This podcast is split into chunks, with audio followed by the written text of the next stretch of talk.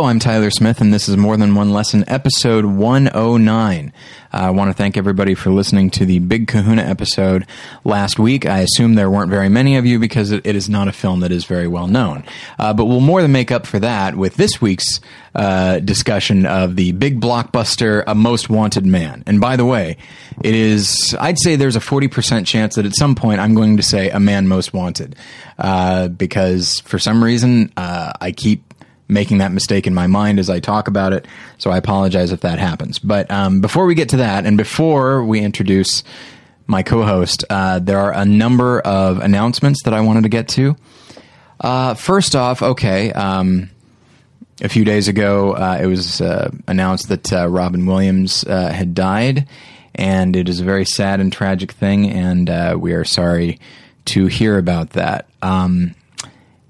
Reed Lackey, one of our writers, he texted me and asked if he could write a tribute to Robin Williams, and I said absolutely, so you can find that at morethanonelesson.com. It is a fairly personal blog to read, and I think it is a fitting tribute to Robin Williams. And perhaps I'll I did this on Facebook, but maybe I'll post an article just talking about some of his better performances. Some of them are lesser known.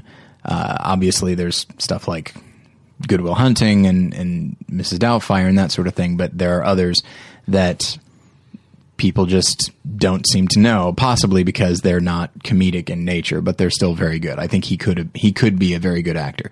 There are some things that I don't necessarily like him very much in, and movies that he was in that I don't like at all.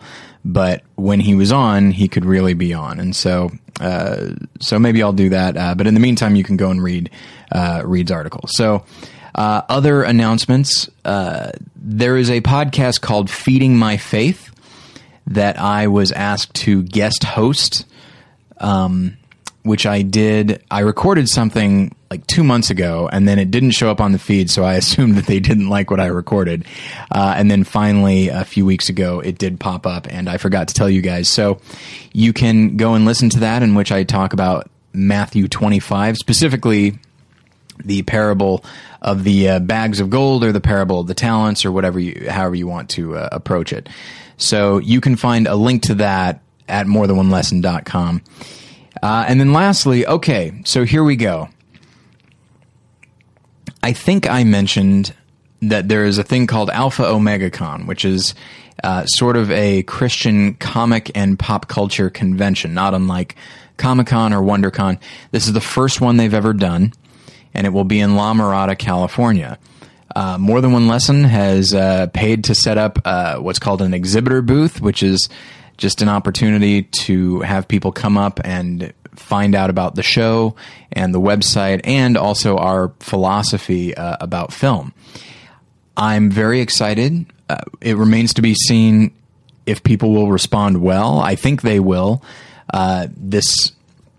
This convention is put on by the same people that hosted a number of panels, Christian-related panels, at WonderCon and Comic-Con that I've been to, and I feel like they have a very good attitude about art. And so my hope is that we'll get not merely a number of listeners, but also just people who believe in what we're doing. And then maybe there will be some people that don't really like movies that much, and perhaps we can start up a dialogue with them. So, all right. The thing is this. It will cost some money to do this right. We need to make a banner, which costs some money. I would like to, press some sample CDs. We will also have some postcards with a little barcode on it so that people can take it, scan it, and pull up episodes that I think that they will like. So I got to pay to get those postcards and press those CDs and that sort of thing. So there are some minimal costs involved. And so I will say this, even though it's not remarkably expensive, everything that's ever, it's all basically out of pocket. So if you felt like helping us out, we would very much appreciate it. If you've been looking for an opportunity to donate to the show, but you weren't really sure what it was going to, now would be the time. It will go to Alpha Omega Con and making sure that we have a booth that people will find interesting, and so that we can best connect with potential listeners, as well as other vendors, and that sort of thing. So what you can do is you can go to morethanonelesson.com. There will be a button that says donate right there at the top right. You can click on that, or if you happen to be listening from the website, then there will be a link within the show notes of this post. So if you could do that would be very helpful. Even if you can only donate $5 or $10, we would really appreciate it. Everything helps. Like I said, the costs are relatively minimal, but I'd prefer not to go completely out of pocket on this. So I would really appreciate that. And then also just for those that haven't yet, you can go and like us on Facebook. You can find a link to that through morethanonelesson.com. So basically everything that I've been talking about, you can find at the website, morethanonelesson.com. All right. Thank you for bearing with me. I will now bring in somebody else that you can bear with. It is my co-host, Josh Long. Josh. That's me. How you doing? Doing all right. All right. Hey, where is La Mirada, California, just in case people are wondering? It is south of Los Angeles. It's near Anaheim. It's just north of Anaheim, I believe. So yeah, I think I've driven through it, but I don't think I've ever been there. But it will be, the venue is a church, a fairly large church, which has facilities that can accommodate a lot of people. I don't think it's going to be happening in the sanctuary or anything, but I think they have a large space where they can set up the booths and stuff like that. But there will also be panels and stuff, which I'm excited to attend. I will be going with a friend or two so that somebody can man the booth while I go to panels, and that I can man the booth while they go to panels. So it'll be, I don't know. Hopefully it'll be a lot of fun. I hope there's a good turnout so that they, can do it again the following year. Yeah. I don't know. I feel like there really aren't a lot of celebrations within the Christian community of art in general, and whether it be comic books or movies or television or that sort of thing. So, I hope that this turns out well. And it's interesting. I posted this on the MTOL Facebook page. There's a movie coming out in September called Believe Me, and it is a Christian film, but it looks, I'll be honest with you, it's a comedy, and I've seen Christian comedy before, and it's usually pretty terrible. But this one actually looks pretty good. It looks like there's a cynicism to it, and it is about these Christian college students who are... I'm sorry, they're college students that are not Christian, but they realize that they can get money and financing if they fake it, and so they're shysters. They're shysters, exactly. And so, but of course, as they are faking this ministry, it starts to sort of seep into their hearts and that sort of thing. So it sounds pretty interesting, but and it all has its. Cast with real actors that have done real things, including, among others, Christopher McDonald, who I'm a big fan of, and Nick Offerman. Yeah. So, which is very surprising. I forget the guy's name, but the guy who plays the worship director was one of the main characters from Happy Endings, which was a show that was really funny. I can't remember the actor's name for some reason. Yeah, I've never seen it, unfortunately. That was the only thing that I've seen him in, but he was good on that show, so yeah. I'm excited to see him in this, too. And the lead is one of the lead actors of the film Chronicle. And so, I mean, it's got genuine talent. I mean, if you're trying to make a comedy, I feel like casting, among others, Christopher McDonald and Nick Offerman is a step in the right direction. So I watched the trailer, and I was actually very optimistic. So, and of course... I could be way off when eventually watching the movie. It could wind up being everything else that I everything that I feel like Christian movies are and shouldn't be. But I'm optimistic, and so between stuff like that and Alpha Omega Con, I'm excited that there are some in the Christian community that are moving towards art in a way that embraces it while also not compromising their spiritual beliefs. Mm-hmm. So, and who knows, maybe Believe Me does that. Who's to say? Yeah. But it looks like everybody behind it is a Christian. It doesn't look like it's going to be, you know, the movie Saved or something like that. So, it's an interesting time right now. All right. So we've got to get down to business because you've got a Frisbee game to go to. Man, I got to get there. Let's go. Come on. I'm just kidding. Here we go. I am going to play Frisbee, but there's no rush. No rush. There's absolutely a chance that no one will even be there. But really? Yeah, it's last summertime. Time, I know. Last time I went to that game, there was no one there, but that was a while ago. So you played Frisbee just by yourself? Yeah, for 3 hours. You threw the Frisbee, and then you're like, "Go long, buddy," and then you threw it, and then you ran really hard and caught it. Yeah. Sometimes you would slap it away from yourself. Yeah. Boy, oh boy. And give myself a high five. Exactly. Yeah. That sounds so sad. I recognize that's not what happened, but I'm still depressing myself. Yeah. So, okay. The movie that we're talking about, as I mentioned, is called A Most Wanted Man, not A Man Most Wanted. I should probably stop saying that because then I will start saying it. Or A Man Wanted Most. A Wanted Most Man. I think A Man Wanted Most could be like a bad romantic comedy. It does seem like that, yes. Like a Sex in the City type thing. Yeah. All she wants is a man. But he's the most wanted man in New York because of some, you know, talk show appearance or something like that. Like the city's most eligible bachelor or something like that. Anyway, let's write this movie, Josh. I think it's and then anybody going to see A Most Wanted Man could get confused. And go here by accident. Exactly. Take notes, Katherine Heigl. Yeah.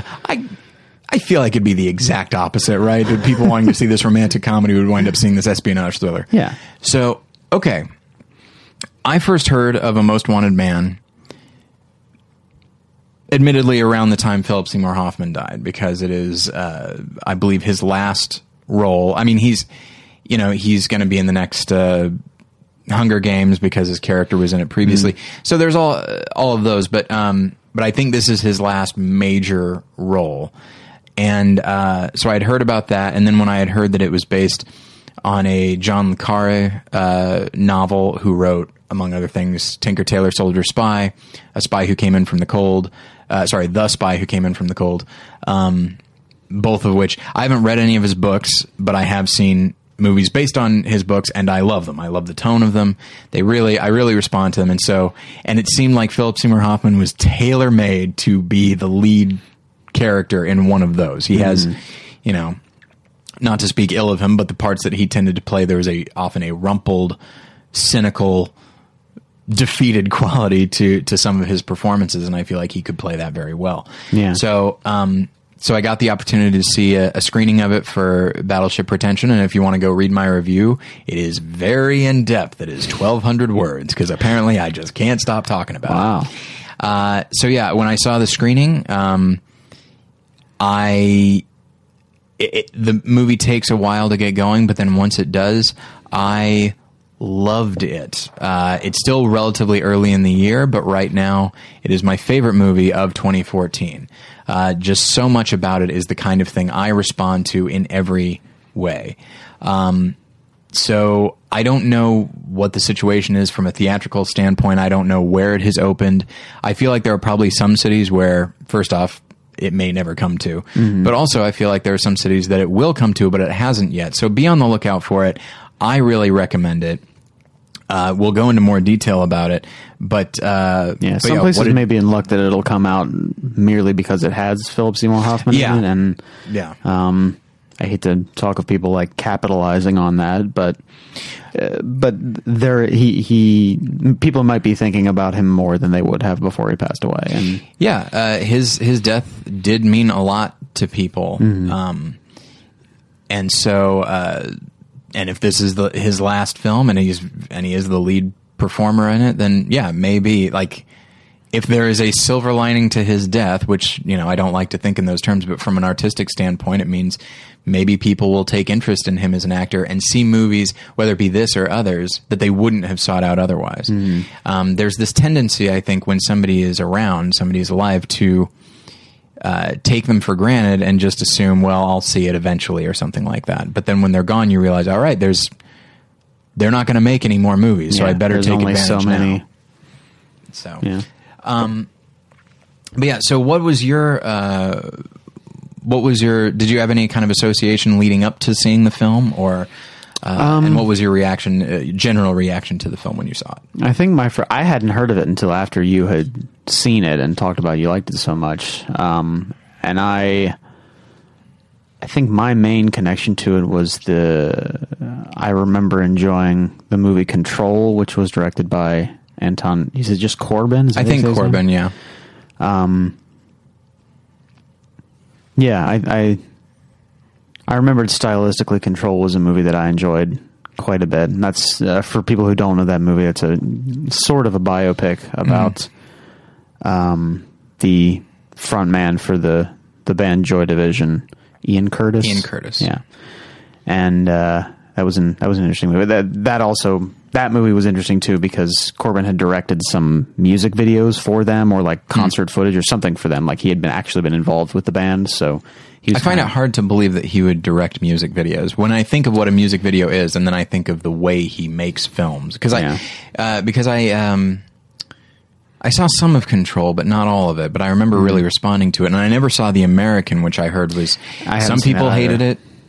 I think I would like it, probably. Yeah. But he's a very scaled back director. There's not a lot of freneticism to his directing. Yeah, there's not. But I don't know. There still is an energy to it, even if it moves more slowly, if the story is moving more slowly, because both of these films, Control and A Most Wanted Man, move kind of slowly. Yeah.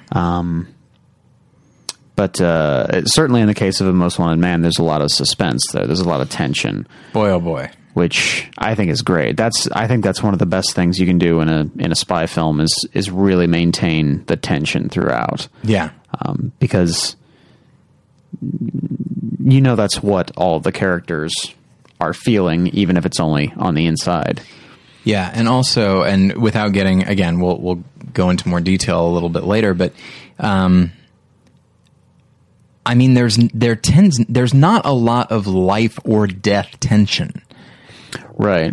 It's all tension of, is this thing going to work out so that we can then accomplish our larger goal, which you know, there are life and death stakes to that. Mm-hmm. But this is just, is this guy going to sign this document or not? Yeah. But there's so much tension in that moment, and it's astounding to me how they're able to do that. It reminded me in many ways of a film that I don't think you've seen, which is The Insider, which is just about a guy, you know, giving a deposition about the tobacco industry. Now, of course, I mean, people die of lung cancer and that kind of thing, so there is something to that. But it's directed by Michael Mann, and it has just as much suspense and tension as Heat or Collateral or Manhunter, stuff where there are shootouts and that sort of thing. But it's just people in offices. And this reminded me of that he's able to achieve just as much tension as if there was, you know, people shooting at each other. Yeah. Which is, to me, astounding. And I'll talk a little bit about how he does that in a moment. But yeah, so you would say that that overall you had a favorable reaction to the film? Yeah, definitely. Okay.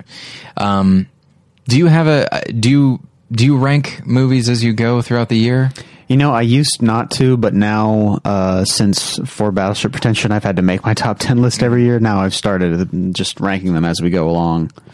Out of curiosity, what is your number one at the moment? I think my number one right now is Grand Budapest Hotel. Oh, yeah, that. Mm-hmm. It's in my top 10, I think.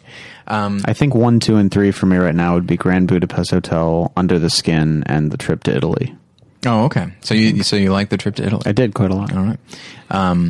Which is, of course, the sequel to The Trip, which we reviewed on this show. So there's an episode about it. It's out there for you. Yeah. If we If we record about one movie and then there's a sequel, we have to do that. That's true. And then this goes up on Thursday, correct? Yeah. My my review of The Trip to Italy should be up on Battleship Pretension the same day. Yes, so it is. You can listen to our recording about the trip, then you can read the review about The Trip to Italy and decide if you want to go see that. Indeed, absolutely. And then go see it, because probably you'll want to. And I assume that it'll have just as many spiritual connotations as we put on the first one. Totally. I liked the way I phrased that, by the way. We put them on it. It doesn't really have it. We just read into things. I mean, none of these movies actually have these themes. They're just fun. They're all just popcorn movies. You have permission to turn off your brain from now on. Absolutely, especially when you see A Most Wanted Man. Yeah. I have a summary here in front of me that I got from IMDb. So I will read that, and then we will be off and running in our specific discussion of this film. So, okay. When a half-Chechen, half-Russian, brutally tortured immigrant turns up in Hamburg's Islamic community, laying claim to his father's ill-gotten fortune, both German and U.S. security agencies take a close interest. As the clock ticks down and the stakes rise, the race is on to establish this most wanted man's true identity, oppressed victim or destruction-bent extremist. So... And you know what's interesting is that is a good summary to set up the film and kind of capture your interest. And I will say, I'm sure that people have not seen this film. There will be some spoilers involved. I'll try to stay as vague as possible, but even just based on that summary, I'm going to be spoiling oppressed victim or destruction-bent terror extremist. I think in order to talk about the themes of this, we really have to get into a lot of what ends up happening. So if you would much rather know what happens first in seeing the movie, then see it and then return to this. And if it's not really a film of twists. There's something towards it. There are developments that maybe you won't see coming. Yeah. But yeah, so I'll try to stay vague for those that want to keep listening but haven't seen the film. But if you absolutely don't want it spoiled, then I would suggest stop listening, go watch the movie, and then come back. So, okay. So the film is... Every bit of it is the kind of thing I respond to. I think it is shot in a very meditative, very methodical way. That allows the characters and the actors, but also just the situation to really breathe and settle in. There's a lot of information. At times it's a little confusing, but you pick up on it that the story is in many ways kind of, or sorry, not the story, the plan of our, for lack of a better term, heroes is fairly simple. And once you settle in on what that is, it's pretty easy to understand. Yeah, this actually, I feel like that kind of stood out as a spy movie, because sometimes you see these ones and you can get halfway in and like, I don't know what everyone is trying to do in this movie.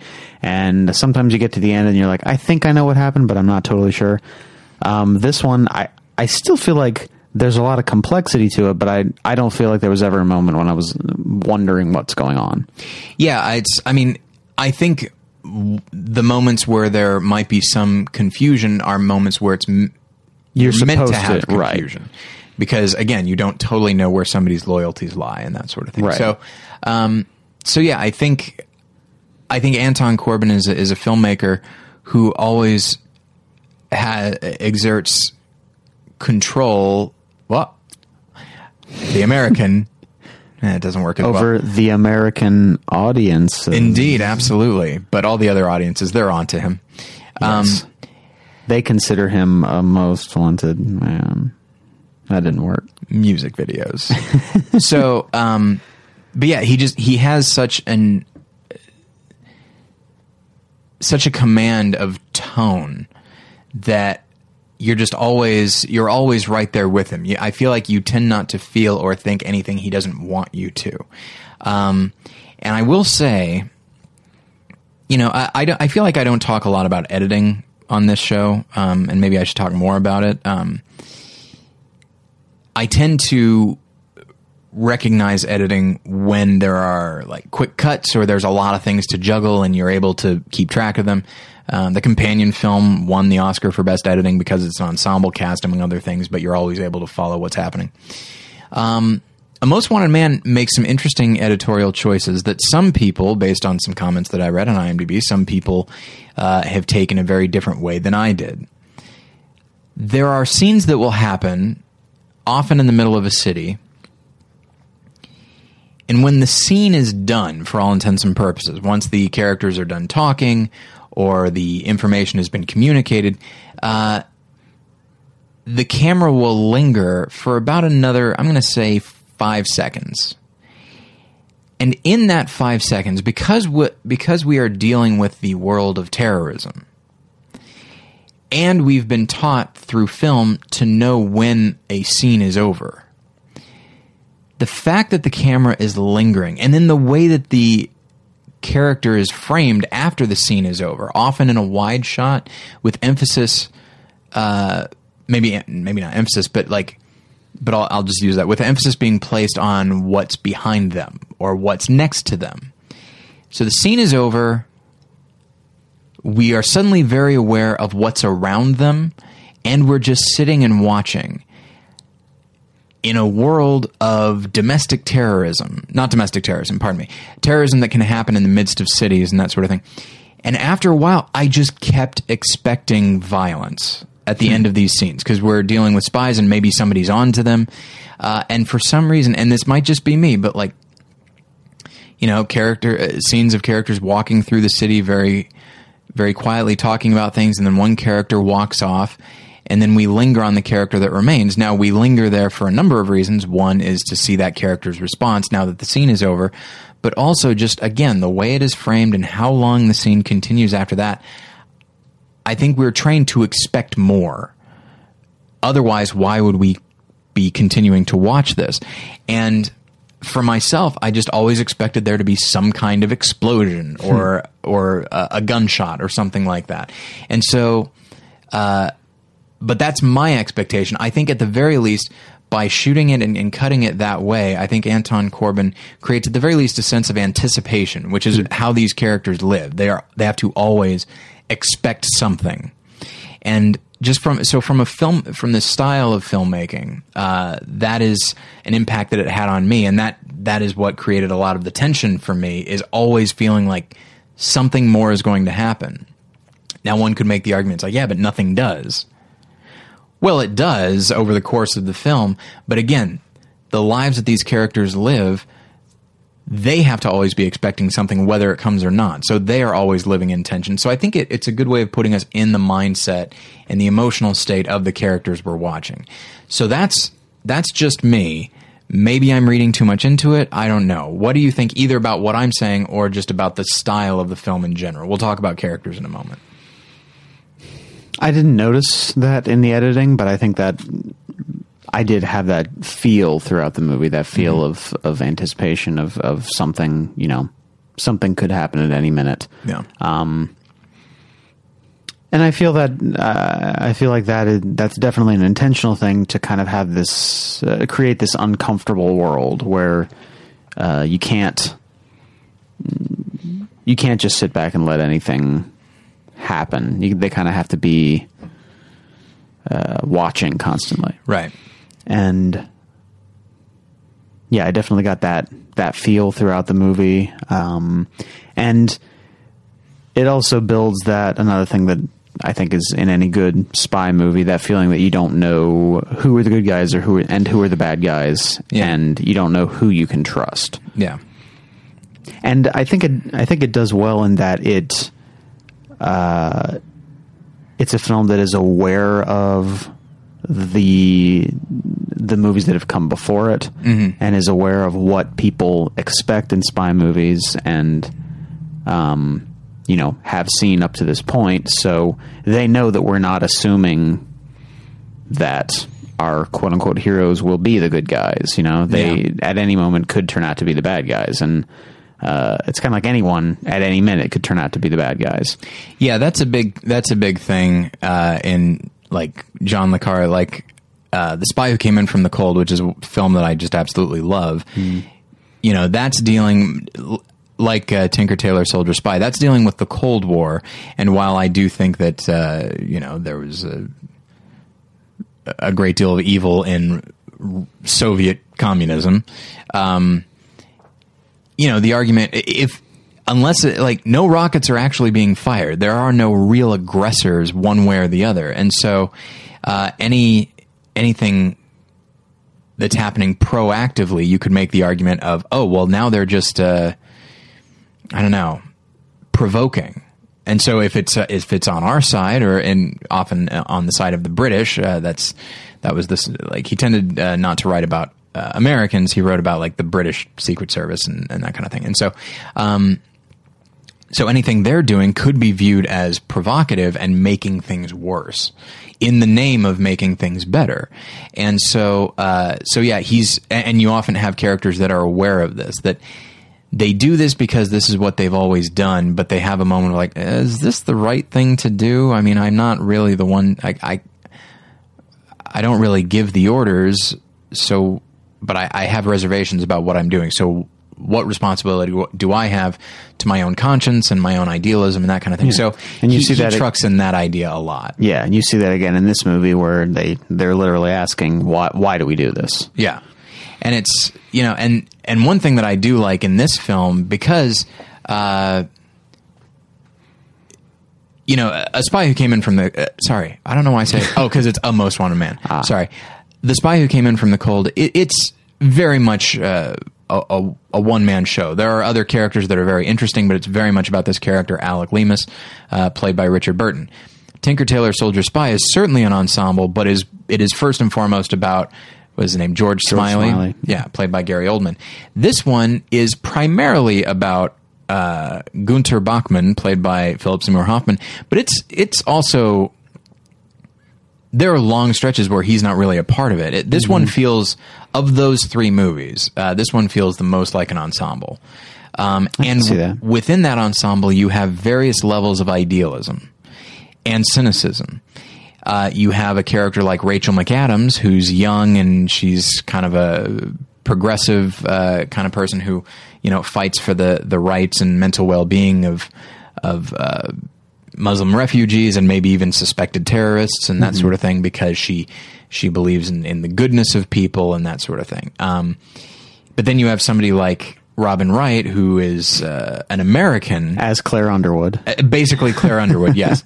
And by the way, this might be one of the spoiler things, that her character, there's a coldness to her that belies, I think, a real, not even necessarily an opportunism, but just this idea of all right, we just need to get what we can get while we can get it. And there's a short-sightedness to her that I think belies a certain cynicism of we're never going to solve this whole thing, so we got to take our small victories while we can. Yeah. In between, I think you get Gunther, who has been doing this long enough to know that there's going to be failures, and there might be more failures than successes. But when he sees the opportunity to succeed, I think you really see the idealistic spark of, we can really do something here. Yeah. And so there comes a moment when he's talking with Robin Wright. And they ask that question, like you said, of why do we do this? And she says, to make the world a better place. And you see kind of a world-weary smile on his face, but then he brings it up later. And you wonder if either one of them actually believes that, but he seems to actually believe it in a way. And that's, I think, why the character is so dynamic, is because he has this conflict in himself to not let himself get too carried away thinking this plan is really, not only is it going to go great, but when it goes great, we'll really be able to make a difference. We'll actually be able to make the world a safer place. There's a part of him that really believes that, but then there's also the part of him that has been doing this long enough that he doesn't want to let himself get carried away.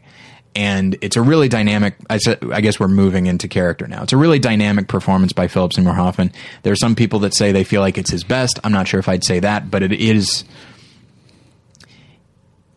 there, every once in a while, and maybe more often than I should, I tend to define a really great performance by, could I see another actor do this? And would the character still have the impact? And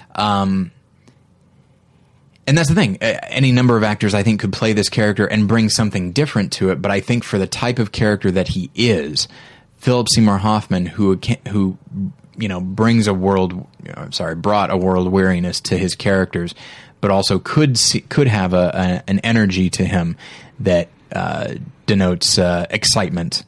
I think he really makes the character his own to the extent that I cannot imagine anybody else playing him. So it is very much not unlike a Gust Avocados from Charlie Wilson's War, I don't remember the name of his character in The Master, but those are characters that I feel like are Lancaster Dodd. That's what it was. I was like, it's a good name. Yeah, it's a wonderful name. It is. You know what? If somebody had that name, I would follow them. And so there are a number of characters over the course of his career that it's like, those are him. Mm-hmm. Completely. Somebody else could probably play them, but they wouldn't feel the same. Mm-hmm. They need to, especially with a character like Lancaster Dodd, and we'll talk about The Master at some point on the show when I feel like I'm up to it, emotionally and spiritually and all the others. He often plays characters that could have been boiled down to their basic essence and then just that is played. But I think he understands the complexity of his characters and that there's good and bad in each one. And he manages to play that tension. And I'll talk about some of the other characters as well, but yeah, how did you respond to Philip Seymour Hoffman in this film? Maybe I'm being hyperbolic. I don't think that I felt as strongly about it as you did, but I definitely enjoyed it a lot, and I think there's a lot of. In so much of the movie, the character can never say what he thinks. Mm-hmm. We're usually seeing him when he's at work and when he's having to maybe to play other people or to, to hold his cards close to his chest. So given a character whose tongue is tied, he's never able to tell us what he wants or what he thinks. We still... No, I feel like we still know for the bulk of the movie, certainly by the end. Mm-hmm. And I think that takes a very strong performance. Yeah. Speaking of the end, without going into detail, things don't really go the way the character would have liked them to go. And, that's the thing is the character is just this coiled spring the whole time. And then because there's a thing he needs to happen. And if he lets his emotions carry him, then he won't be able to think clearly. Mm-hmm. But at the end, plan is over. There's nothing more he can do. And then finally everything just comes out and it's a really powerful moment. I mean, it's hard to, the character basically just kind of explodes and it's hard to play an explosion. Yeah. But he does completely. You really feel like this is the culmination of the frustration that we've been seeing all throughout the film. Yeah. And it's a really powerful moment. Yeah. You can almost see earlier in the film too, his world weariness coming through when he's trying to be sincere with people, when he has to be sincere with people. I specifically think of the scenes with the, I'm trying to remember the name of the character, the son of the, and that's a nice reveal. Yeah. Cause there's part of his plan is that he's targeted basically a Muslim philanthropist who in many ways is on the surface doing great things for the image of the Muslim community. But underneath he is also, and by and large, he's like a kind of a good man, but he also helps finance, Muslim extremists and terrorists and that sort of thing. So he's doing very bad things. And early on in the film, we see that Gunther has this young, like early 20s informer who's this Muslim kid, and then it is revealed, and the kid like feels like I can't do this anymore. And you see Gunther like hug him and tell him like you're doing a good thing. And then it is revealed later in the film. This is I'm not sure if it's a twist, but it's definitely a reveal. Yeah, when you see that, oh, this kid is the son of this philanthropist. That's how much. That's how close Philip Seymour Hoffman has gotten. And that's in that moment, that's when you realize, wow, he is really good at his job. Yeah. He's managed to convince this kid to inform on his father. Right. And he's able to do that by like appealing to him emotionally still, which is amazing. But even in some of those moments when he's talking to him, we buy that the kid accepts what Gunther's selling, but at the same time, we don't really buy that Gunther believes any of it. Yeah. You know? I think he does understand. I think he understands that this will have an emotional impact on the person he's talking to. He knows this means something to the kid, and I do feel for him. Mm-hmm. But I still have something I need to do, and I am willing to manipulate somebody emotionally to do it. Yeah. So I think he understands, you know, and what a hellish place to live. Mm-hmm. Understanding the emotional. I mean, look, I see this all the time when I watch Survivor. Understanding the emotional consequences of what you're doing, but you still have to do it, mm-hmm. and recognizing it's going to hurt. It's going to hurt people in the long run, but being willing to sacrifice that for the greater good of winning $1 million. Absolutely. Hey, it's a game, man. People That's say true. That a lot on Survivor. But yeah. Yeah, it's again, and that's the thing, is how Philip Seymour Hoffman is able to convey that, because he's conveying something to the character and to us at exactly the same time. Yeah, and he's conveying two things that are at odds with each other. Yeah, and he's conveying it to us, knowing as an actor, knowing like, well, the audience has seen me in other scenes where they see who I really am. So I'll rely on that knowledge, and then I can just be this to this kid and let them do some of the work without overly telegraphing, like without making the characters obviously sleazy and manipulative. Mm-hmm. It is a very nice, subtle performance.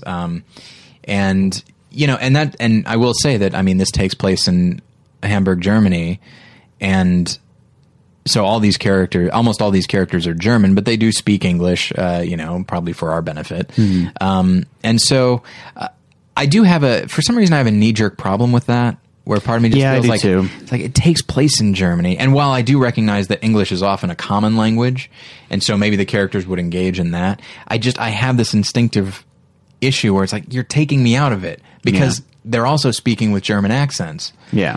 And I can't quite put my finger on why it bothers me. I don't know. It's hard to explain.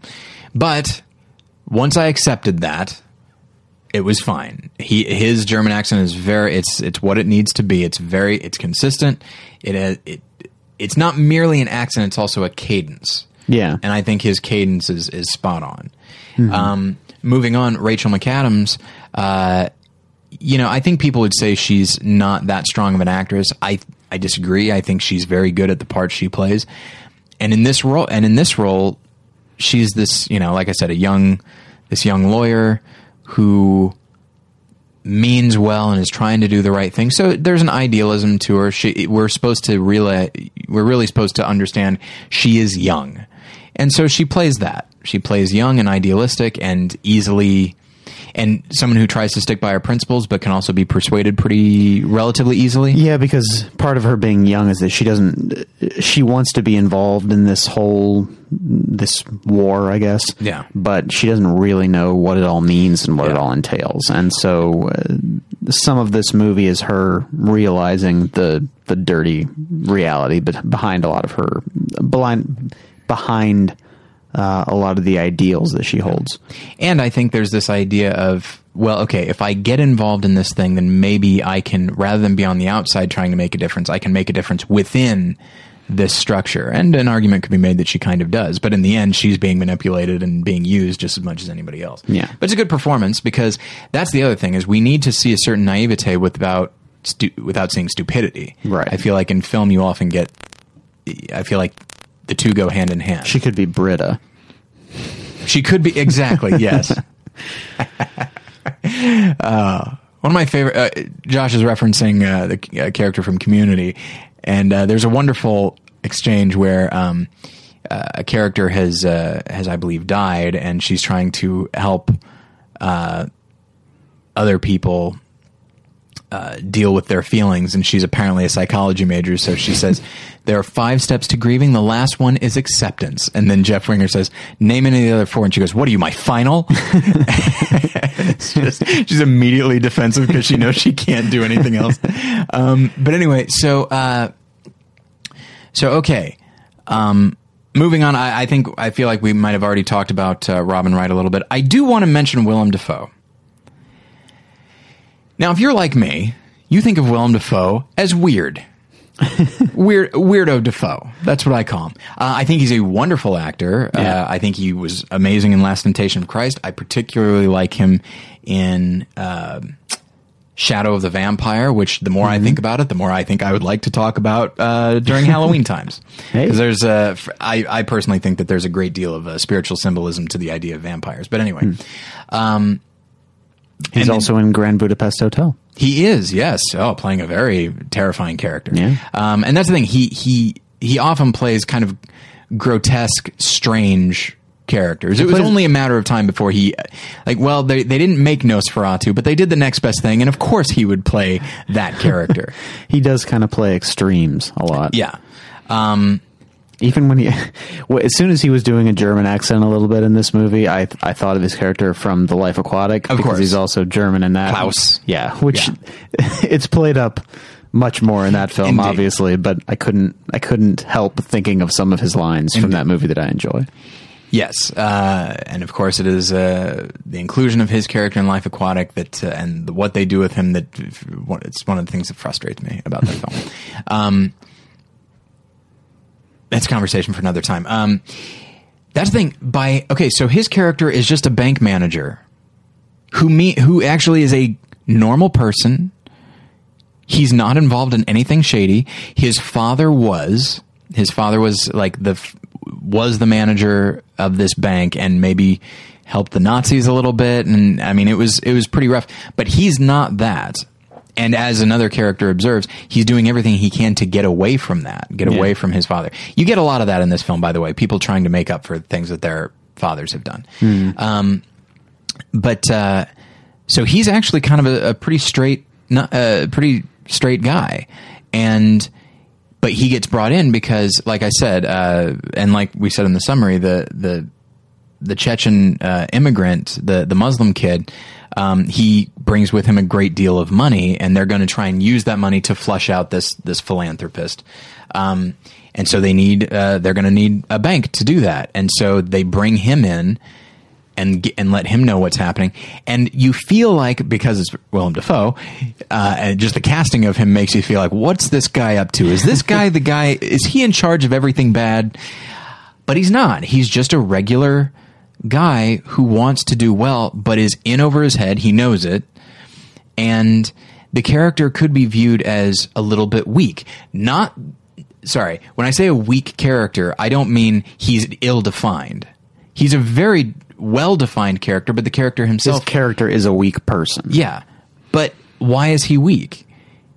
Simply because he's in a movie with incredibly strong people. Yeah, but in actuality, I feel like if there's an audience surrogate in the film, it's Willem Dafoe's character. I think he's the one that any of us would most likely be in this film. He never really has any power either, which goes along with what you're saying, I think. Yeah, and that's the thing. He manages to shed all the things that we think of when we think of Willem Dafoe, and he's able to just be a regular guy. And that's the thing. Willem Dafoe as a performer has tremendous strength. Yeah.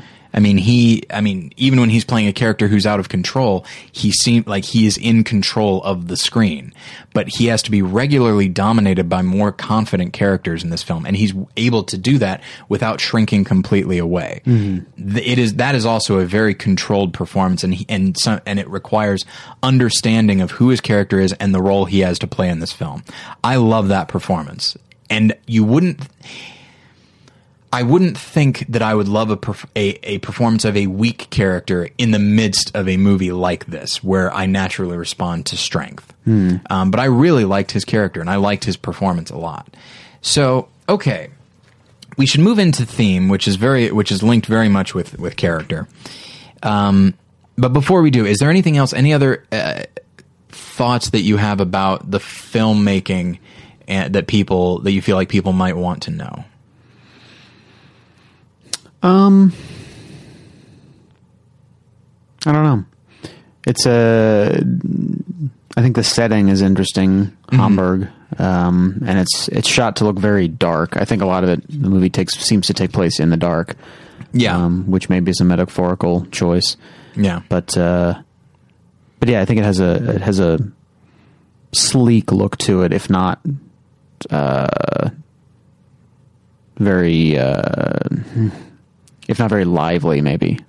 Yeah, it's interesting. Aside from a couple scenes here and there, I mean, it mostly takes place in office buildings and in restaurants and in luxury cars. Like, when you think of a spy movie, you think of, you know, underground layers, and there is a, like, there's a bit of that. There's a bit of that, but that's actually our heroes. And I like the idea, like you said, it's fairly mundane locations shot in a way that implies that in the world where we live, there's always something going on that we are not seeing, and it's very shadowy, mm-hmm. and you're not gonna see it, and maybe you don't want to see it. You can just continue living your normal life, like Willem Dafoe is doing, just living your normal life and turning a blind eye to all the stuff that might be happening underneath. That's kind of how I felt. Yeah, yeah. Do you know by any chance, I don't know how long John le Carré wrote books, so yeah. Do you know if this is a more recent one? Because it takes place in... He wrote in 2006. Okay. I believe. And that's another thing. I mean, he wrote a lot about the Cold War. So for him to tackle the war on terror, I feel like he must have seen a parallel. Yeah. And I could see that. Yeah. To a certain extent. Because either way, neither of them are a traditional war. Right. Both of them are everything. There's like covert actions going on. You have to anticipate what the other side is doing. Yeah. You know, intelligence is a big part of it, and spying is a big part of it. Well, and because the enemy in the war on terror is by its very nature secretive, yeah. and hidden. Yeah, it's not like it's a country with borders with declared leaders or anything like that. And I think an argument could be made that while obviously there were nuclear implications in the Cold War, you know, in the war on terror, the stakes are as high as they can be because the targets are going to be civilians. Yeah. And so, you know, I think when these characters, I think that's what weighs on them. That's why they are willing to maybe make some moral compromises with themselves. Cause it's like, yes, I might be lying to this person, but a bus full of people of normal civilians, innocent people. These are not military targets. They could die if I don't do my job well. Mm-hmm. And I feel like that's, you know, I think he's able to understand that there is a similarity with the Cold War and the fact that the war on terror could go on indefinitely. Mm-hmm. And I think an argument could be made that it will. Mm-hmm. I'm not sure if this is a larger discussion that maybe we don't have time for. In fact, I know we don't. I find myself wondering, like, is there ever going to be a traditional war ever again? I feel like now everything is like urban warfare where intelligence plays just as big a role as anything else. Like, I feel like World War II is over. Like, I don't think there's ever going to be anything quite like that again. The closest we'll come, I feel like, is Vietnam. It depends on the type of aggressors and the scale, yeah. really, I think. I think it could happen again. But yeah, it's...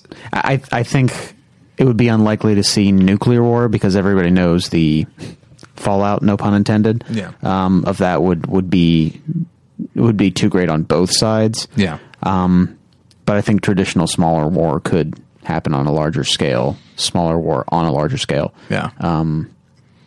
So it'd be very interesting. Like, I mean, I say interesting as though it's purely academic, but like, you know, you and I did not live through any major, you know, in a world war, nor even Vietnam. I mean, there was Desert Storm. War, yeah. yeah.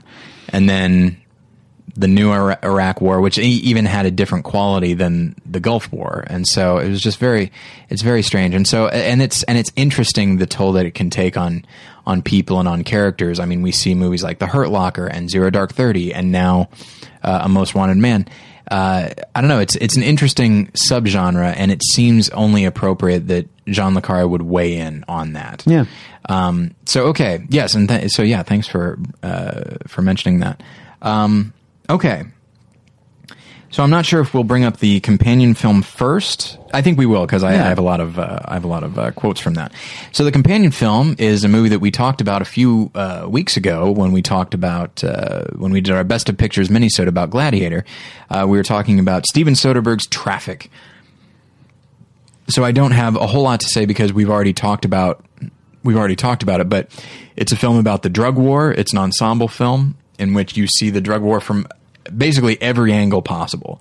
You see it from the point of view of the U.S. government, DEA, Mexican law enforcement, dealers, and addicts. Yeah. I mean, there's probably just from every standpoint. And then you see, you have people in those capacities, you have people that believe in it wholeheartedly. You have people that are deeply cynical and just do what they want to do. You have people that are corrupt, people that are using it to their advantage. Yeah. And so there's a lot going on, and I really respond to the way it's put together, and especially when you see the people that are on the ground. Mm-hmm. Especially there's a character played by Benicio del Toro. He won Best Supporting Actor for this, by the way, he's just a Mexican cop, and he's doing his best, but he also knows that there's a lot of corruption in the police department in Mexico, and he has to work within that, but he also has to, he also sort of believes in the drug war primarily because of the effect that it has on children. Yeah. And so that's a fantastic character. When I think of that movie, that's always one of the first things that I think of. Yeah. And that performance that is never totally cynical or totally zealous, I guess. He falls in this weird in-between, maybe pragmatic place. And there are times when you think he might be a little corrupt too. Right. It's interesting. That's a very Le Carré type character. Yeah, it is. And incidentally, Benicio del Toro won Best Supporting Actor over Willem Dafoe for Shadow of the Vampire. And that's rough, because there's such different types of performances, but yeah, it's I really like Benicio del Toro as an actor. This has a great cast in general, but he really, the character and the performance there, if there is a heart and just a general core to the film, it is that character. Mm-hmm.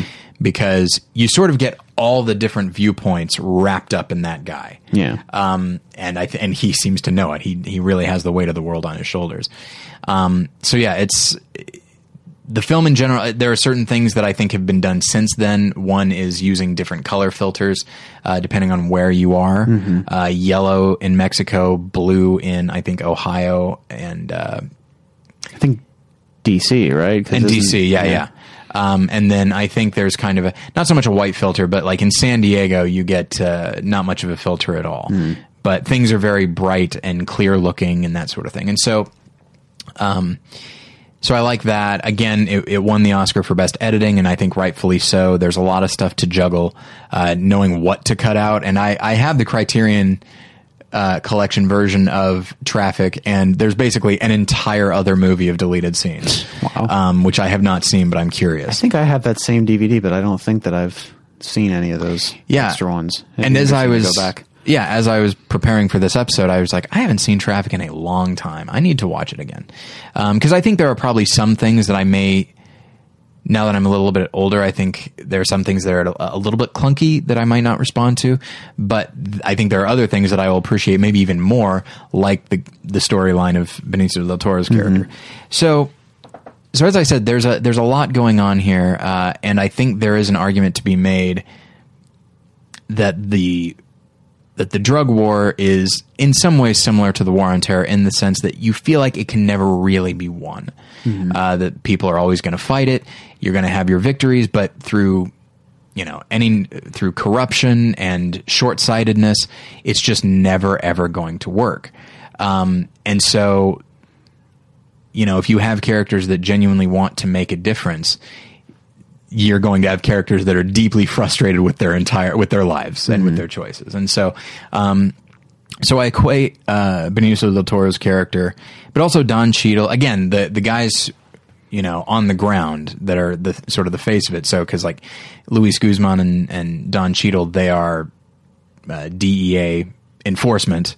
They're not calling the shots. They're just following orders and carrying things out and all that. Mm-hmm. I feel like they're the core of the film, and they're the ones that I feel like I relate to the most and the ones that remind me the most of, like, Gunther from A Most Wanted Man. So, yeah. It's a film about trying to make a difference where you can, and not letting yourself be overwhelmed by the difficulties, which would be very easy to do, or not letting the difficulties change you to the extent that you are then part of the problem, as happens to a lot of characters in Traffic. Yeah.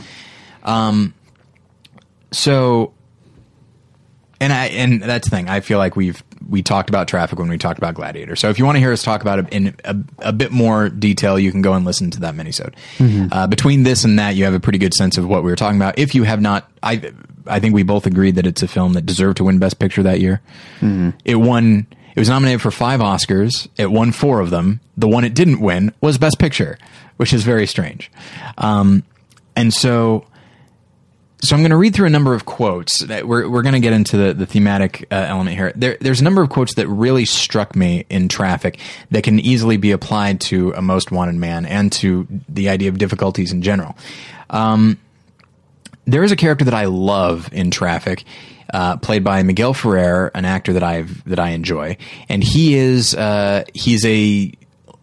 the American side of a drug cartel. He is a distributor, and he gets arrested, and so he speaks very plainly and openly about the drug war. And he often acts as a mouthpiece for the writer and for the philosophy of the film, but of course to put the words in the mouth of a character we don't like. I think that's always a good idea, because you find yourself agreeing. It's not unlike having the Joker make sense in The Dark Knight. Right. Like you don't want to agree with him, but then he says something that you're like, he's right about that. And so, but then there's also a Mexican general who seems to be like very,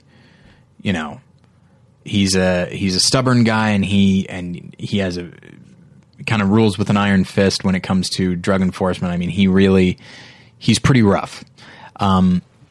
And so between the two of these guys, you get an idea of the drug war in the film. And you have characters that want to make a difference, but then they come up against somebody like this General Salazar. And Michael Douglas plays the new drug czar in the U.S., and so he meets in an official capacity. He meets with this general, and he asks him about the drug war on the Mexican side. And he says, "So what is your policy on treatment of addiction?" And the general says this very harrowing thing. And he says, treatment of addiction. And he says, addicts treat themselves. They overdose, and then there's one less to worry about. And you hear that, and you just see Michael Douglas's response of like, okay, I mean, I guess that is one way of approaching it. But the reason that the drug war is being fought is because we don't want people to be addicted to drugs. We want to have, by the way, listeners, whatever you might think of the drug war, and I'm not even really sure what I think of it these days. But it's fought for like the souls of like kids and teenagers, and it seems somehow appropriate that we're talking about a film starring Philip Seymour Hoffman, who died of a drug overdose. Mm-hmm. There are horrible evils that happen as a result of this, and so, but there still needs to be, I think, at its core, a heart towards people who deal with this, and so for the general to say, "Oh, they overdose and there's one less to worry about." Like, he literally is viewing the drug war as all one thing, sort of equating the dealers and the addicts as essentially equally culpable. And it's really rough in that moment. And so you look at somebody who is theoretically on your side, but is going completely, in my opinion, the wrong way in his philosophy and execution. But then, so here's a couple quotes by the character Eduardo Ruiz, who's that Miguel Ferrer character I told you about. He says, "In Mexico, law enforcement is an entrepreneurial activity. We hire drivers with nothing and throw a lot of product at the problem. Some get stopped, enough gets through. It's not difficult. Look, boys, this has worked for years, and it's going to continue to work for years." And then when talking to the DE agents, he says, "You guys remind me of Japanese soldiers on deserted islands who still think World War II is going on. The fact is that your government surrendered this war a long time ago." Those are very deeply cynical statements. Mm-hmm. And later on in the film, you have, I didn't write this down, but you have the drug czar, Michael Douglas, talking to guys in the DEA, talking about like, okay, well, what can we do with these Mexican cartels? He says, you know, as far as the money that they're spending, he says, are you saying that they spend as much as we do? And then the guy says, oh no, they're way beyond us. They'll always beat us because this is all they do. We're never, unless we're willing to put, you know, billions of dollars into the drug war, like we're never going to get there. And so it's just, so the whole film is just this wake up call. And you just, so you look at that, just these characters who the more they dig into it, the more futile it seems. You look at that, then you look at the character of Gunther, who again, by the end, he's got this surefire plan, and it's a good plan, and it could work. It is long-sighted, and it could actually make a difference. But then you get people again on his own side. This is where the spoiler comes in. I'm not gonna be specific, but it's enough that you'll know what I mean. You get people on his own side who kind of sell him out and do their own thing so that they can say we have a victory, even though. Like they'd rather take a small victory now than a huge victory later. Or even something that they can just label as a victory, whether or not it's an actual victory. Oh, exactly. Absolutely. And so so you get these characters who are trying to do things, who are trying to think outside the box a little bit so that they can have a larger victory, being undercut not merely by the enemy, but by their own people. And just feeling like there's, you know... by the end, you know, Philip Seymour Hoffman, he explodes in kind of this impotent rage. And there's this, there's a scene that I'm reminded of in Traffic where Benicio del Toro, he has a partner who doesn't quite understand the ramifications of his actions because he's trying to work within the department as well and get what he can. And you see Benicio del Toro, who knows that things are consequences are coming and they're going to land on him. And you see him sitting in his car and he just starts hitting something. It's off screen. He might be hitting his leg. He might be hitting the seat, but you just see this intensity and just this frustration of like, how can someone do this to me? I'm trying to do something good and it's just not happening. And it's just this frustration. And again, the characters, they remind me of each other quite a bit. So, okay. So how does this relate to Christianity? A number of ways.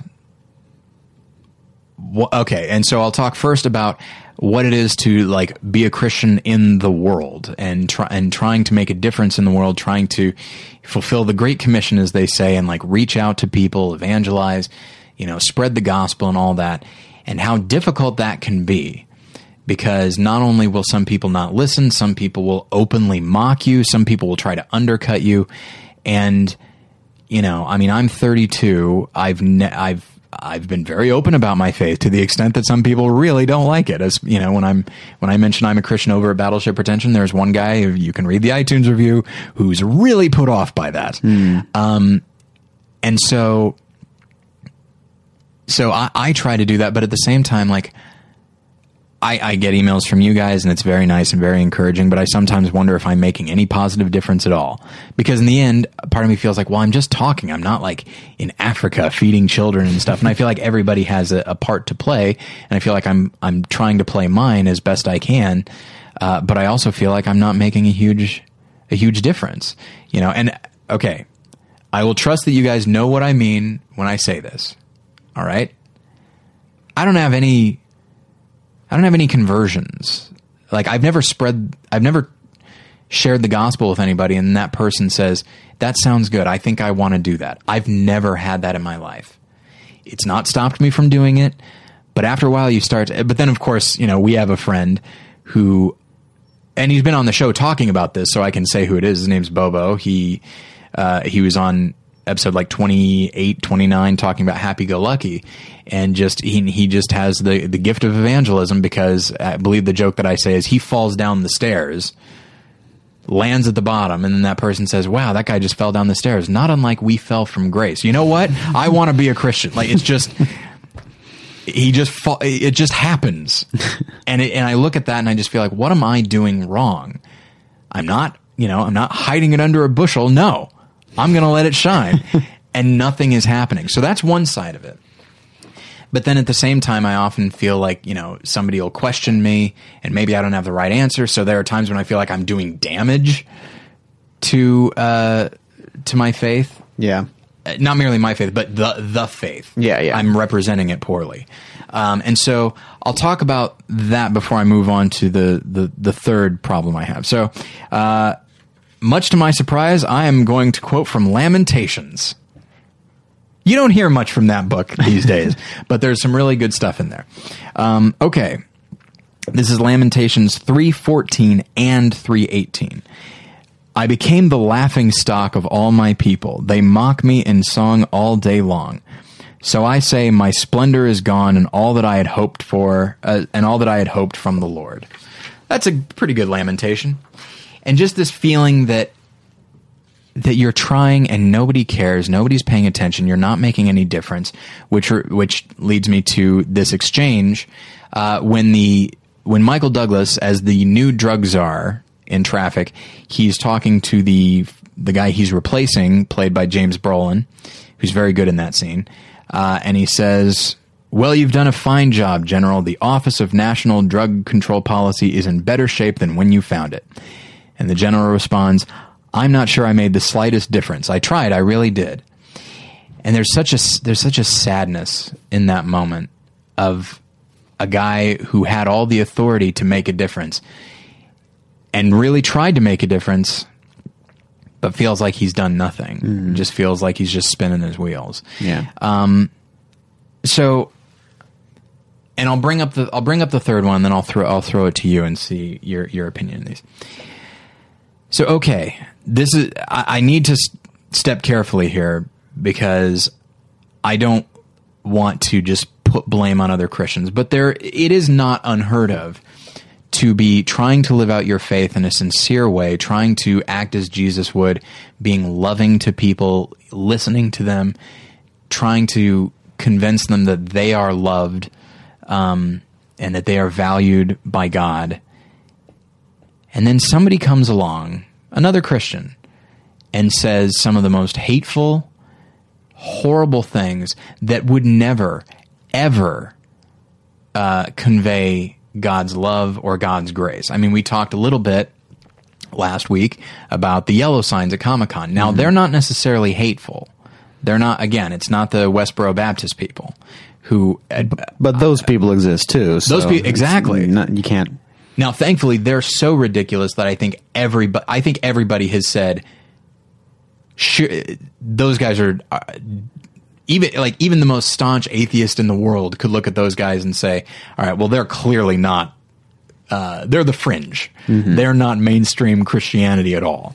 And so but to go to the yellow signs, I think I probably agree with what they say in a lot of ways, but they show that they are so tone deaf in how they want to relate to people that they don't relate to people. And so I feel like I have to try and do, for lack of a better term, damage control. And I feel like that's a mean thing to say. I feel like that implies that I get it right all the time. I don't. There are things that I say that people take very much either the wrong way or I just said the right thing at the wrong time. And it alienated people. But yeah, so I don't mean to say that only other Christians do this, but there are times when, like, Christians, for whatever reason, maybe they've been in the church for a long time, maybe they haven't known any non-Christians in a long time, but the way that they present the gospel just runs so counter to the way Jesus presented the gospel that you feel like, I've been working so hard to do this right, and now this person comes along and with two sentences or with one yellow sign, they come along and maybe undo this. And rather than think, oh, well, those people are the odd man out, they think, oh, those people are the norm, and maybe Tyler's more like them than I thought, and maybe this is just what Christianity is, and I'm right for rejecting it. And so it's very frustrating. And so, again, it's not merely that you get resistance on the part of non-believers, but you also get Christians who maybe focus on the wrong things. I know that I do from time to time, but they focus on the wrong things, they communicate the wrong things, and you just feel like I'm never going to do any, like, this is never going to work out. It works out for some people, but for some reason it's not working for me. So why am I even doing this? That is a response that I don't think it a lot. You know, if I did, I probably would have stopped this podcast. But I do think it from time to time. Have you encountered any of this? I've talked about a lot of aspects here. Have you encountered any of this in your own life? I think I've encountered the probably most of all the feeling that there is an overall objective, or I guess you could call it a battle if you would, but that it doesn't feel like you can make any difference in. Right. Whether that be specific things that God wants asks us to help people with, like in a very practical way, like helping those less fortunate than ourselves or something like that. Yeah. Or whether it be bringing people to hear the message that God would want them to hear the message of the gospel, and to get anything out of that, to believe in that. So I have felt the frustration of seeing those huge goals and feeling like nothing that I can do is actually going to change those goals.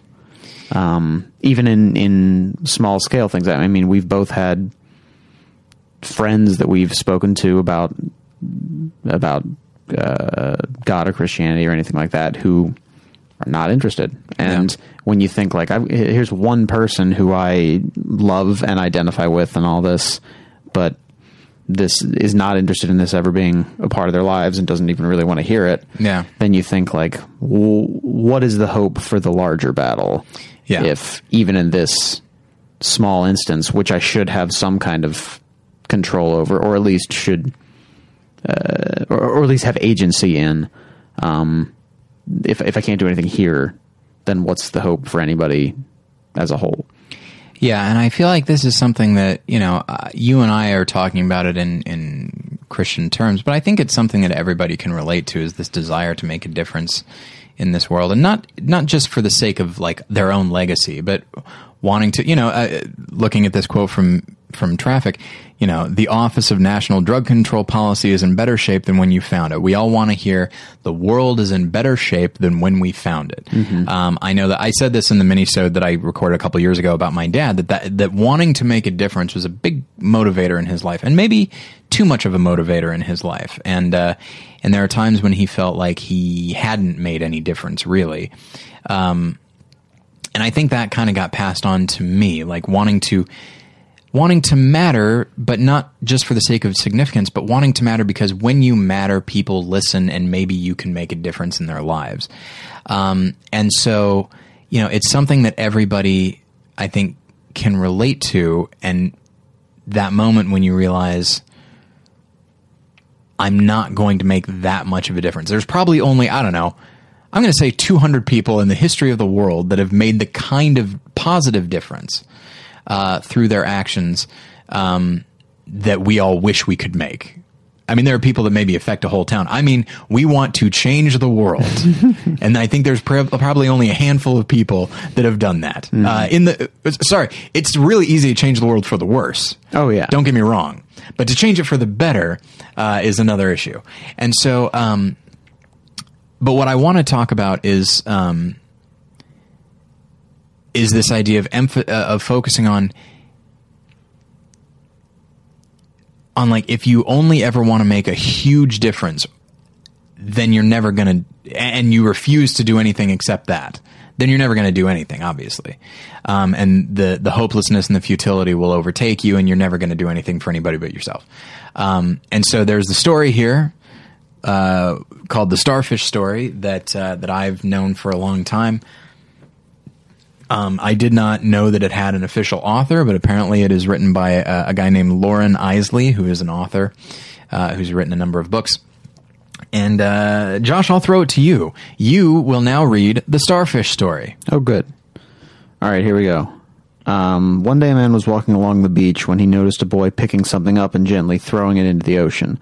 Approaching the boy, he asked, "What are you doing?"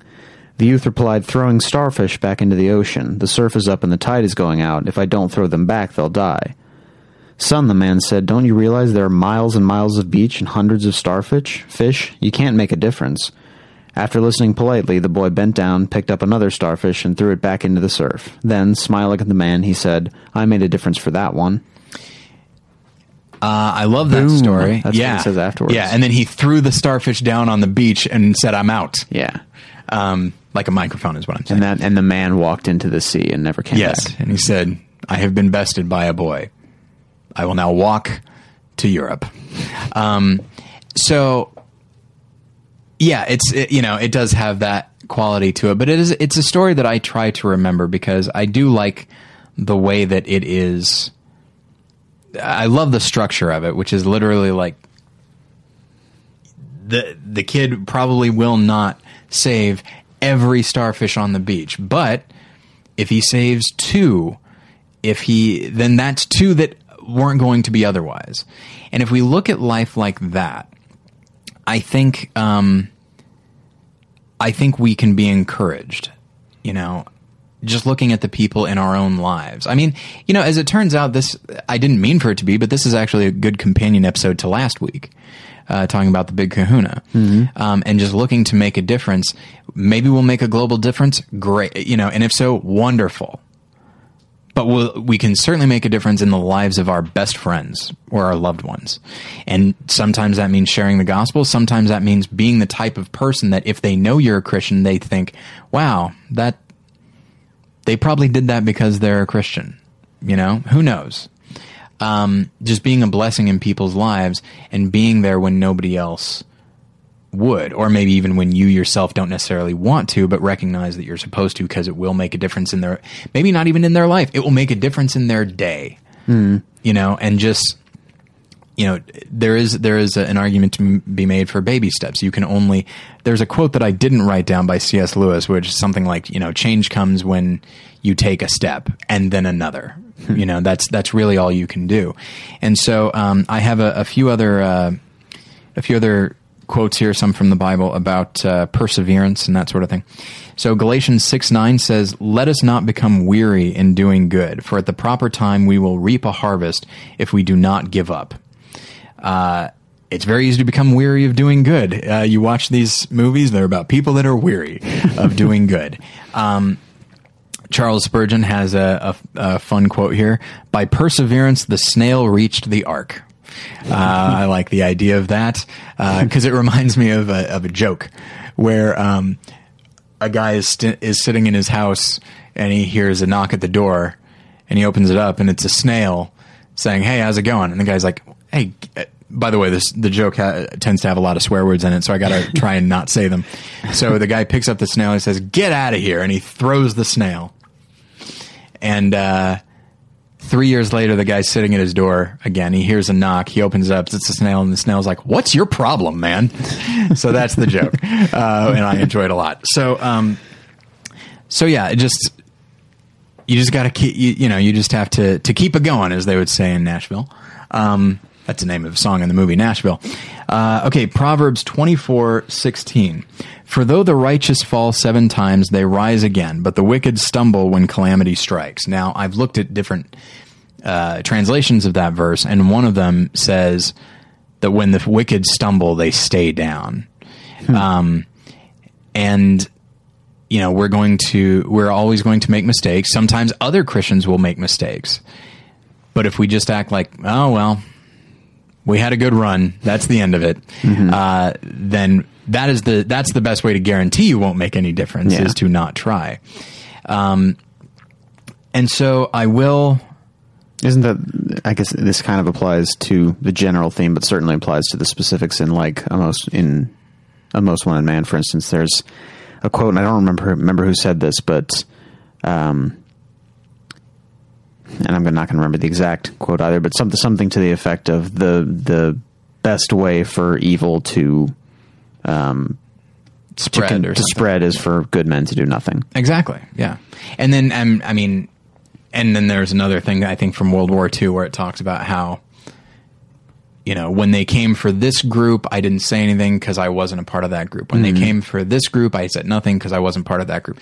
And it keeps going until ultimately, you know, when they came for me, there was no one left to speak up. So, but that speaks to a number of things. One is like, well, I don't have a dog in this fight, so it's fine. But, you know, imagine the difference that could be made in larger calamities if people stood up at the beginning of things. You know, and so when you feel, you know, when it seems like, oh, the stakes are very low, so I won't act because it won't make a big difference. But of course, eventually, small things grow into big things, and then it's too late to make a difference. One could make the argument, and so, yeah, and so I want to bring us back around to Lamentations because, again, I mean, I became the laughing stock. They mock me in song all day long. So I say my splendor is gone and all that I had hoped from the Lord. So that's pretty rough stuff, but in the same chapter of Lamentations. So I'm skipping around a little bit. So this is Lamentations 3:22, 25, and 31 through 32. Because of the Lord's great love, we are not consumed, for his compassions never fail. The Lord is good to those whose hope is in him, to the one who seeks him. For no one is cast off by the Lord forever. Though he brings grief, he will show compassion. So great is his unfailing love. So that's one of the things that I want to emphasize is that we're going to fail. Other Christians are going to fail. There are times when it feels like it's completely futile and we're not going to... We're not going to do it. We're not going to make any difference at all. And that might even be true for us individually. But in the end, it's not actually about what we can do. It's about what God can do through us, can do for us. And he doesn't fail. You know, as we see from Joseph in the amazing Technicolor Dreamcoat, you know, music and lyrics by God. By God, indeed. Yes. Boy, it shows, because that's a toe-tapping show. You know, but Joseph says to his brothers, you meant it for evil, but God meant it for good. So there are times when we might even see something as a failure, but it can still be used for tremendous good, because God is ultimately in control. And so, but I do want to end with an image that I love. It is, I believe, the last image of Traffic. And it's Benicio del Toro. He is informing on this general that we talked about, who, as it turns out, is, yes, he is a hard-nosed guy when dealing with drugs, but that tends to be, he's hard-nosed when it comes to a certain cartel, because he's on the payroll of another cartel. And Benicio del Toro finds this out, and he informs... he informs to the DEA. And even in the moment, he said he sort of feels like a traitor, which is an odd thing to feel because he knows he's doing a good thing. But, and first off, I love that line. I love the way he says it because it adds complexity that even when you're doing the right thing, you might feel like you're doing the wrong thing. But anyway, and what he says, they said, well, what do you want for this information? And he says, I want you to set up lights in the parks of this city so the kids can play baseball at night and so they have something to do so that they don't just turn to drugs, turn to dealing, and that sort of thing. And he says, all kids like baseball, you know, and it's just this, it's this wonderful moment. And you see, so that happens, you know, with probably about 20 minutes left to go of the film. And I feel like you don't really see Benicio del Toro again. Like that's the last thing you see of him until the very end, when some people have, you know, there have been some failures, some successes, but there's a sense of hope primarily because the last image of the film is this beautiful Brian Eno song, and you just see in Mexico, we know because of the yellow filter, it's nighttime, and there's a baseball game happening with little kids, and you see Benicio del Toro in the stands, clapping, and you just see this. And he doesn't over-emote, but it's just this moment of like, he got this. I mean, yes, he might have struck a blow like in the drug war, but in the end, like, okay, so this general is going down, and this cartel is going down. Somebody else is probably just going to come up. I mean, a character does describe it as a game of whack-a-mole, but So he knows that, but it's like, well, I did take down some people, and in the meantime, these kids are safe. And some would say, it's baseball. It's just, that's it. It's not that big of a win, but it might be a win for some of these kids, you know? It makes the difference in the life of this one starfish. And it's a really wonderful, strong moment. Yeah. Partially because, like, it emphasizes his character again. Yeah. And just the small victory that he has. And that is the note the film goes out on. And as we know, baseball is inherently funny as well. So, absolutely. Yeah. It goes out on a zany note, you know, like your hat. Right. Yes. California Angels. Mm-hmm. Let's get it. But yeah. And so I feel like, you know, that's one of the reasons that I like, Traffic, is because despite everything we've seen, it does end on a note of hope. And that is the thing, is that we do, no matter how many times we've failed, no matter how many times anybody else has failed, we still have hope because we still have God. And ultimately that is where we find our hope. And that is what we're trying to communicate to people. So sometimes one could make the argument that even in not giving up, we are communicating God's love to people. Whereas if, you know, if we fail and then just fall off the face of the planet and say, okay, I had my chance and now it's done, people might say, like, they might not say this, but they could look at that and say, like, well, I thought your hope was in God, so why are you now hopeless? And I say that as though I've never felt hopeless. I feel hopeless all the time. But yeah, so I wanted to put that out there, not just for you guys, but also for me and for Josh and that sort of thing, because eventually I think you will feel like, what difference can I make? How can I overcome the bad stuff I've done in the past? And you just have to keep going, try to make changes where you can. And there is no futility. So, I think we will end there. Mm-hmm.